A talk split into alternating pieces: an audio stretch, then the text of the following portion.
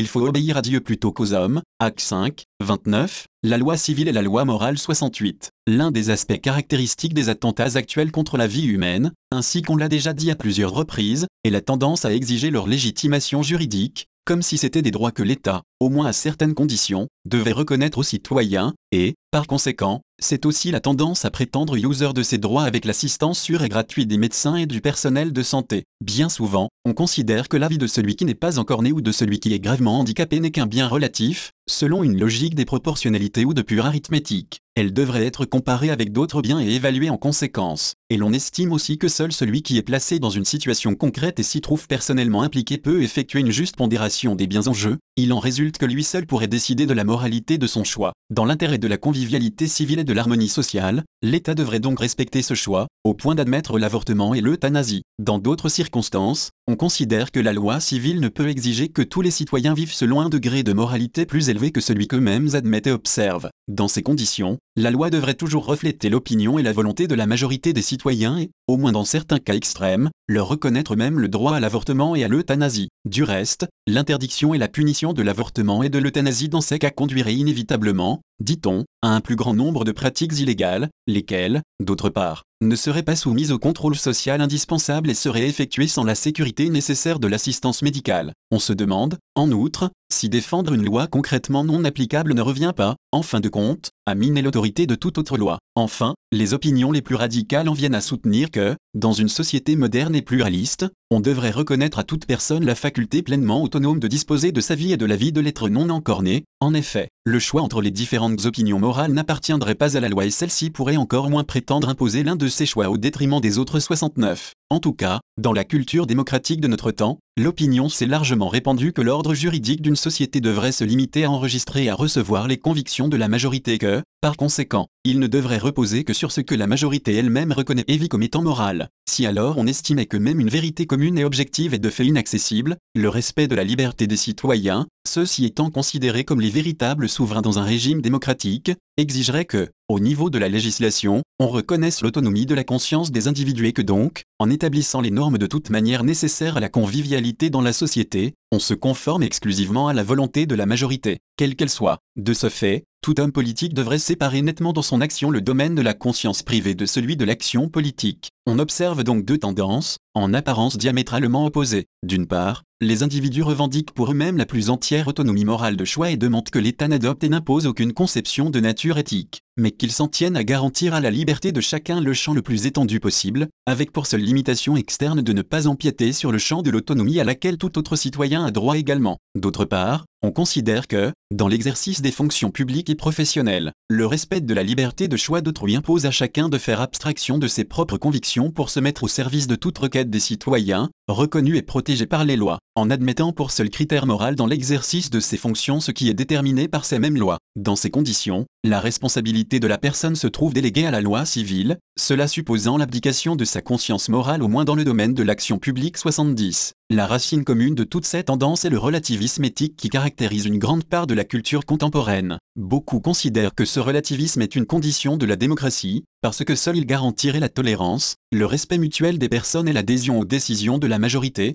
tandis que les normes morales, tenues pour objectives et sources d'obligation, conduiraient à l'autoritarisme et à l'intolérance. Mais la problématique du respect de la vie fait précisément apparaître les équivoques et les contradictions, accompagnées de terribles conséquences concrètes, qui se cache derrière cette conception. Il est vrai que dans l'histoire on enregistre des cas où des crimes ont été commis au nom de la vérité, mais, au nom du relativisme éthique, on a également commis et l'on commet des crimes non moins graves et des dénis non moins radicaux de la liberté. Lorsqu'une majorité parlementaire ou sociale décrète la légitimité de la suppression de la vie humaine non encore née, même à certaines conditions, ne prend-elle pas une décision tyrannique envers l'être humain le plus faible et sans défense? La conscience universelle réagit à juste titre devant des crimes contre l'humanité dont notre siècle a fait la triste expérience. Ces crimes cesseraient-ils d'être des crimes si, au lieu d'être commis par des tyrans sans scrupules, ils étaient légitimés par l'assentiment populaire En réalité, la démocratie ne peut être élevée au rang d'un mythe, au point de devenir un substitut de la moralité ou d'être la panacée de l'immoralité. Fondamentalement, elle est un système et, comme tel, un instrument et non pas une fin. Son caractère moral n'est pas automatique, mais dépend de la conformité à la loi morale, à laquelle la démocratie doit être soumise comme tout comportement humain, il dépend donc de la moralité des fins poursuivies et des moyens utilisés. Si l'on observe aujourd'hui un consensus presque universel sur la valeur de la démocratie, il faut considérer cela comme un signe des temps positifs. Ainsi que le magistère de l'Église l'a plusieurs fois souligné, 88 Mais la valeur de la démocratie se maintient ou disparaît en fonction des valeurs qu'elle incarne et promeut. Sont certainement fondamentaux et indispensables la dignité de toute personne humaine, le respect de ses droits intangibles et inaliénables, ainsi que la reconnaissance du bien commun comme fin et comme critère régulateur de la vie politique. Le fondement de ces valeurs ne peut se trouver dans des majorités d'opinions provisoires et fluctuantes, mais seulement dans la reconnaissance d'une loi morale objective qui, en tant que loi naturelle inscrite dans le cœur de l'homme, est une référence normative pour la loi civile elle-même. Lorsque, à cause d'un tragique obscurcissement de la conscience collective, le scepticisme viendrait à mettre en doute jusqu'aux principes fondamentaux de la loi morale, c'est le système démocratique qui serait ébranlé dans ses fondements, réduit à un simple mécanisme de régulation empirique d'intérêts divers et opposés. 89 Certains pourraient penser que, faute de mieux, son rôle aussi devrait être apprécié en fonction de son utilité pour la paix sociale. Tout en reconnaissant quelques vérités dans cette opinion, il est difficile de ne pas voir que, sans un ancrage moral objectif, la démocratie elle-même ne peut pas assurer une paix stable. D'autant plus qu'une paix non fondée sur les valeurs de la dignité de tout homme et de la solidarité entre tous les hommes reste souvent illusoire. Même dans les régimes de participation, en effet, la régulation des intérêts se produit fréquemment au bénéfice des plus forts, car ils sont les plus capables d'agir non seulement sur les leviers du pouvoir mais encore sur la formation du consensus. Dans une telle situation, la démocratie devient aisément un mot creux 71. Pour l'avenir de la société et pour le développement d'une saine démocratie, il est donc urgent de redécouvrir l'existence de valeurs humaines et morales essentielles et originelles, qui découlent de la vérité même de l'être humain et qui expriment et protègent la dignité de la personne. Ce sont donc des valeurs qu'aucune personne, aucune majorité ni aucun État ne pourront jamais créer, modifier ou abolir, mais que l'on est tenu de reconnaître, respecter et promouvoir. Dans ce contexte, il faut reprendre les éléments fondamentaux de la conception des rapports entre la loi civile et la loi morale, tels qu'ils sont proposés par l'Église, mais qui font aussi partie du patrimoine des grandes traditions juridiques de l'humanité. Le rôle de la loi civile est certainement différent de celui de la loi morale et de portée plus limitée. C'est pourquoi en aucun domaine de la vie, la loi civile ne peut se substituer à la conscience, ni dicter des normes sur ce qui échappe à sa compétence 90 qui consiste à assurer le bien commun des personnes, par la reconnaissance et la défense de leurs droits fondamentaux, la promotion de la paix et de la moralité publique 91 En effet, le rôle de la loi civile consiste à garantir une convivialité en société bien ordonnée, dans la vraie justice, afin que tous nous puissions mener une vie calme et paisible en toute piété et dignité, 1 TM2, 2. C'est précisément pourquoi la loi civile doit assurer à tous les membres de la société le respect de certains droits fondamentaux, qui appartiennent originellement à la personne et que n'importe quelle loi positive doit reconnaître et garantir. Premier et fondamental entre tout, le droit inviolable à la vie de tout être humain innocent. Si les pouvoirs publics peuvent parfois renoncer à réprimer ce qui provoquerait, par son interdiction, un dommage plus grave, 92 Ils ne peuvent cependant jamais accepter de légitimer, au titre de droit des individus, même si ce, si était la majorité des membres de la société, l'atteinte portée à d'autres personnes par la méconnaissance d'un droit aussi fondamental que celui à la vie. La tolérance légale de l'avortement et de l'euthanasie ne peut en aucun cas s'appuyer sur le respect de la conscience d'autrui, précisément parce que la société a le droit et le devoir de se protéger contre les abus qui peuvent intervenir au nom de la conscience et sous le prétexte de la liberté. 93 Dans l'encyclique Pacem Interi, Jean avait rappelé à ce sujet. Pour la pensée contemporaine, le bien commun réside surtout dans la sauvegarde des droits et des devoirs de la personne humaine. Dès lors, le rôle des gouvernants consiste surtout à garantir la reconnaissance et le respect des droits, leur conciliation mutuelle et leur expansion, et en conséquence à faciliter à chaque citoyen l'accomplissement de ses devoirs. Car la mission essentielle de toute autorité politique est de protéger les droits inviolables de l'être humain et de faire en sorte que chacun s'acquitte plus aisément de sa fonction particulière.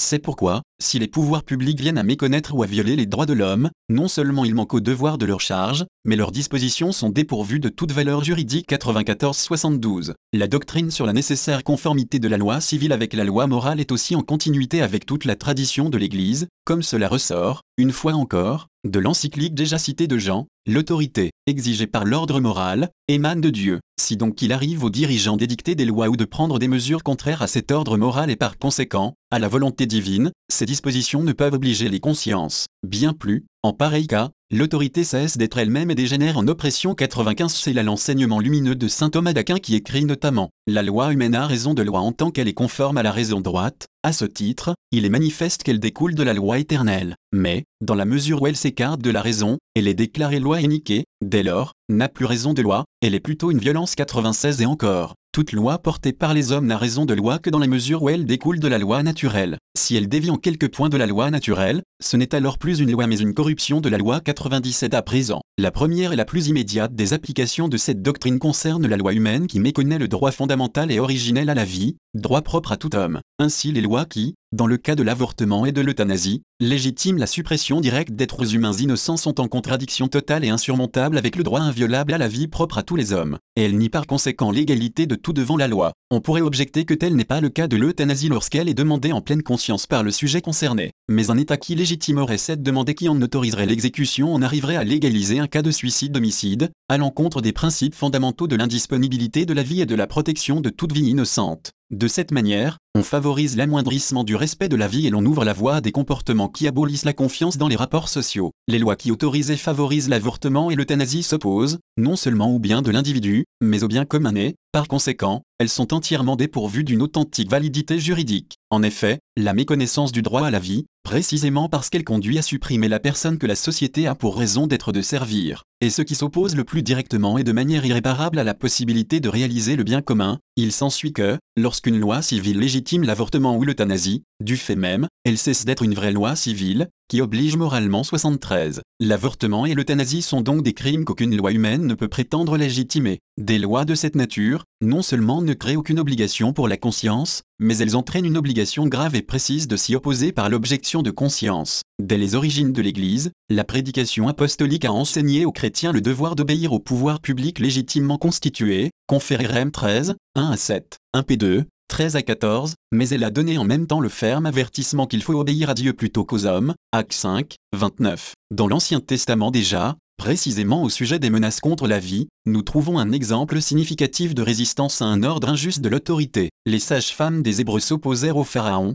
qui avait ordonné de faire mourir tout nouveau-né de sexe masculin, elles ne firent pas ce que leur avait dit le roi d'Égypte et laissèrent vivre les garçons. Ex 17. Mais il faut bien voir le motif profond de leur comportement, les sages-femmes craignirent Dieu, ibidem. Il n'y a que l'obéissance à Dieu, auquel seul est due la crainte qui constitue la reconnaissance de son absolue souveraineté, pour faire naître la force et le courage de résister aux lois injustes des hommes. Ce sont la force et le courage de ceux qui sont prêts même à aller en prison ou à être tués par l'épée, dans la certitude que cela fonde l'endurance et la confiance des saints. À 13, 10. Dans le cas d'une loi intrinsèquement injuste, comme celle qui admet l'avortement ou l'euthanasie, il n'est donc jamais licite de s'y conformer, ni participer à une campagne d'opinion en faveur d'une telle loi, ni donner à celle, si son suffrage 98 un problème de conscience particulier pourrait se poser dans les cas où un vote parlementaire se révélerait déterminant pour favoriser une loi plus restrictive, c'est à dire destiné à restreindre le nombre des avortements autorisés, pour remplacer une loi plus permissive déjà en vigueur ou mise aux voix. De tels cas ne sont pas rares. En effet, on observe le fait que, tandis que dans certaines régions du monde les campagnes se poursuivent pour introduire des lois favorables à l'avortement, soutenues bien souvent par de puissantes organisations internationales, dans d'autres pays au contraire, notamment dans ceux qui ont déjà fait l'expérience amère de telles législations permissives,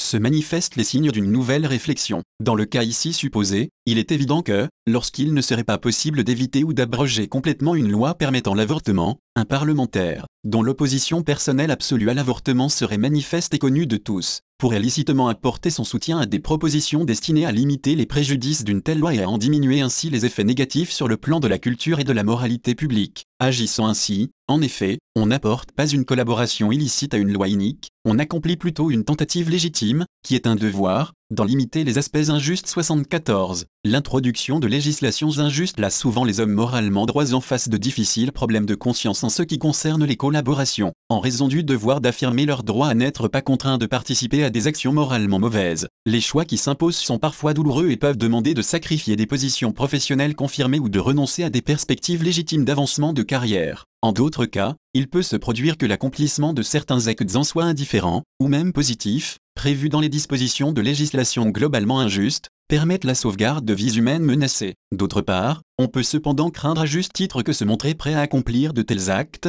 non seulement entraîne un scandale et favorise l'affaiblissement de l'opposition nécessaire aux attentats contre la vie, mais amène insensiblement à s'accommoder toujours plus d'une logique permissive. Pour éclairer ce problème moral difficile, il faut rappeler les principes généraux sur la coopération à des actions mauvaises. Les chrétiens, de même que tous les hommes de bonne volonté, sont appelés, en vertu d'un grave devoir de conscience, à ne pas apporter leur collaboration formelle aux pratiques qui, bien qu'admises par la législation civile, sont en opposition avec la loi de Dieu. En effet, du point de vue moral, il n'est jamais licite de coopérer formellement ou mal. Cette coopération a lieu lorsque l'action accomplie, ou bien de par sa nature, ou bien de par la qualification qu'elle prend dans un contexte concret, se caractérise comme une participation directe à un acte contre la vie humaine innocente ou comme l'assentiment donné à l'intention immorale de l'agent principal. Cette coopération ne peut jamais être justifiée en invoquant le respect de la liberté d'autrui, ni en prenant appui sur le fait que la loi civile la prévoit et la requiert, pour les actes que chacun accomplit personnellement, il existe, en effet, une responsabilité morale à laquelle personne ne peut jamais se soustraire et sur laquelle chacun sera jugé par Dieu lui-même, conféré Rem 2, 6, 14, 12, refuser de participer à la perpétration d'une injustice est non seulement un devoir moral, mais aussi un droit humain élémentaire. S'il n'en était pas ainsi, la personne humaine serait contrainte à accomplir une action intrinsèquement incompatible avec sa dignité, et ainsi sa liberté même, dont le sens et la fin authentique résidant dans l'orientation vers la vérité et le bien, en serait radicalement compromise. Il s'agit donc d'un droit essentiel qui, en tant que tel, devrait être prévu et protégé par la loi civile elle-même. Dans ce sens, la possibilité de se refuser à participer à la phase consultative, préparatoire et d'exécution de tels actes contre la vie devrait être assurée aux médecins, au personnel paramédical et aux responsables des institutions hospitalières, des cliniques et des centres de santé. Ceux qui recourent à l'objection de conscience doivent être exempts non seulement de sanctions pénales, mais encore de quelques dommages que ce soit sur le plan légal, disciplinaire, économique ou professionnel.